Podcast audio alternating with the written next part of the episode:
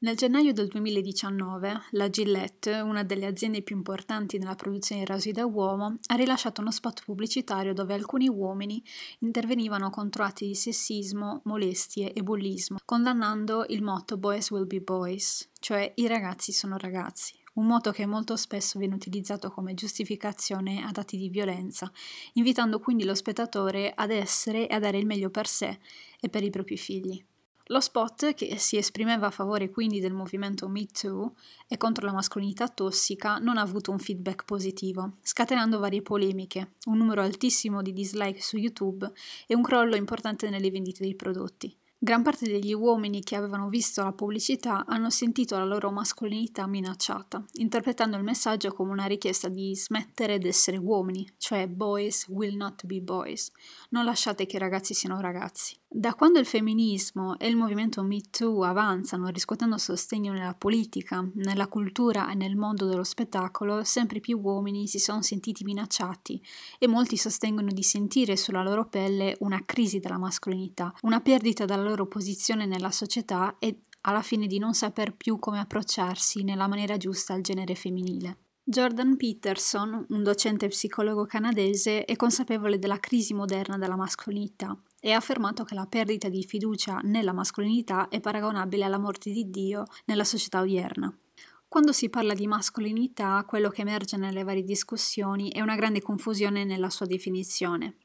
Molto spesso la mascolinità tossica, di cui si sente parlare ampiamente, viene identificata sotto il termine di mascolinità tradizionale, ma questo è un chiaro segno di linguaggio poco corretto e poco chiaro. Parlare di mascolinità tradizionale cercando di dare un significato unico e universale non è esatto, dato che ci sono varie tradizioni legate alla mascolinità nel mondo che possono variare all'interno dello stesso paese, tra nord e sud per esempio, e all'interno della stessa città o quartiere.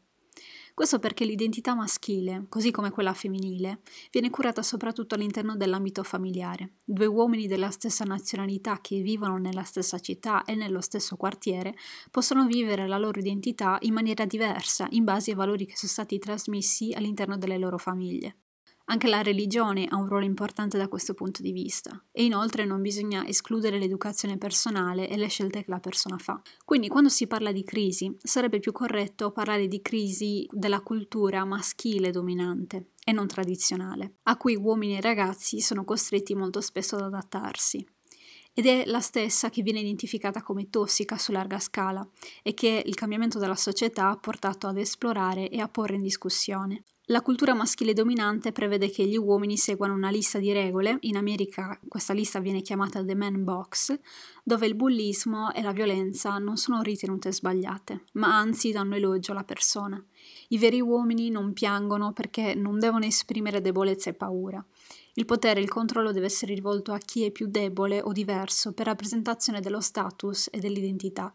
Bisogna essere forti, atletici e coraggiosi, ma soprattutto non devi essere una femminuccia. Chi non segue queste regole è un ramollito, viene ridicolizzato e considerato appunto femminuccia o gay in maniera assolutamente dispregiativa. E questo ci dovrebbe già dire qualcosa sulla considerazione che questa cultura rivolge sia ai gay che alle donne. In relazione poi al comportamento si parla spesso anche della questione testosterone, cioè che sarebbe il testosterone la causa di atti aggressivi, violenti ed azioni sbagliate. È vero che gli ormoni influiscono sul nostro umore e anche le donne ne sanno qualcosa, ma il fatto di comportarsi in una certa maniera non è il semplice prodotto di ormoni o di un codice genetico o di una predisposizione biologica. Quello che siamo e come ci comportiamo deriva dalle nostre scelte, dalle nostre decisioni, dalla nostra persona. Quindi fare errori, sbagliare e non comportarsi nella maniera più adeguata è il frutto delle nostre scelte di come viviamo la nostra personalità. Tutto quello che facciamo dovrebbe essere dominato da un senso comune di etica e moralità, trasmessa attraverso la famiglia, la scuola e in generale nella comunità. Quindi ad agire siamo noi e di conseguenza saremo noi a rispondere delle conseguenze delle nostre azioni. L'argomento crisi della mascolinità comunque non è un argomento nuovissimo, perché se ne è già iniziato a parlare a partire dagli anni 50 e attualmente si parla in sociologia di tre cause alla sua base. La prima causa della crisi è legata alla sofferenza della perdita del ruolo di breadwinner, cioè di capofamiglia e unica risorsa economica. La seconda causa è il ridimensionamento del ruolo maschile nell'ambito lavorativo, dove le posizioni dominanti non sono più esclusive maschili. La terza causa è in relazione alla difficoltà nell'esprimere i sentimenti, una repressione molto spesso richiesta agli uomini che porta ad una vera e propria sofferenza psicologica. In sintesi, la crisi maschile coincide con l'inizio della libertà ed emancipazione femminile e dell'ascesa del femminismo nella società. Quando si vuole parlare di un genere, non si può escludere la relazione con quello opposto. Non si può parlare di uomini senza parlare di donne e viceversa. Quando si parla di mascolinità e femminilità, ci si riferisce sempre a due lati opposti della stessa medaglia. È come se tra un uomo e una donna esistesse un muro divisorio e impenetrabile, dove l'uomo è quello razionale e la donna è quella espressiva. Tutto questo si traduce in un'identità che corrisponde all'interpretazione di un ruolo piuttosto che ad una libera espressione di sé. Di base l'io interiore viene soppresso per dare vita esclusiva all'io sociale. Parlando di mascolinità, se vuoi essere maschio, secondo la cultura maschile dominante, non devi fare quello che ti senti di fare, ma quello che la società ti chiede di fare. Un altro elemento che manda in sofferenza l'animo umano degli uomini è la costante ricerca di rappresentazione di sé attraverso cose esterne, beni materiali e potere. Molto spesso gli ideali di potere, ricchezza desiderati sono talmente irreali da essere irrealizzabili, causando stress ed insoddisfazione nella persona. Le donne sono considerate oggetto d'orgoglio e vanto soprattutto nell'ambito sessuale e nella mascolinità dominante inoltre l'omosessualità o qualsiasi forma di orientamento diverso dall'etero non rientra comunque nell'identità di vero maschio.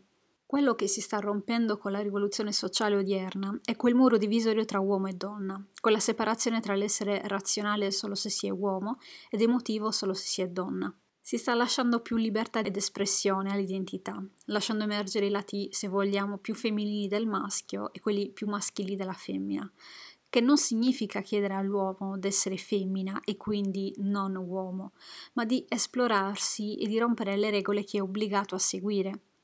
Capire che la mascolinità non è unica, ma molteplice, perché piangere non è sbagliato, soffrire ed essere deboli è un sentimento assolutamente umano.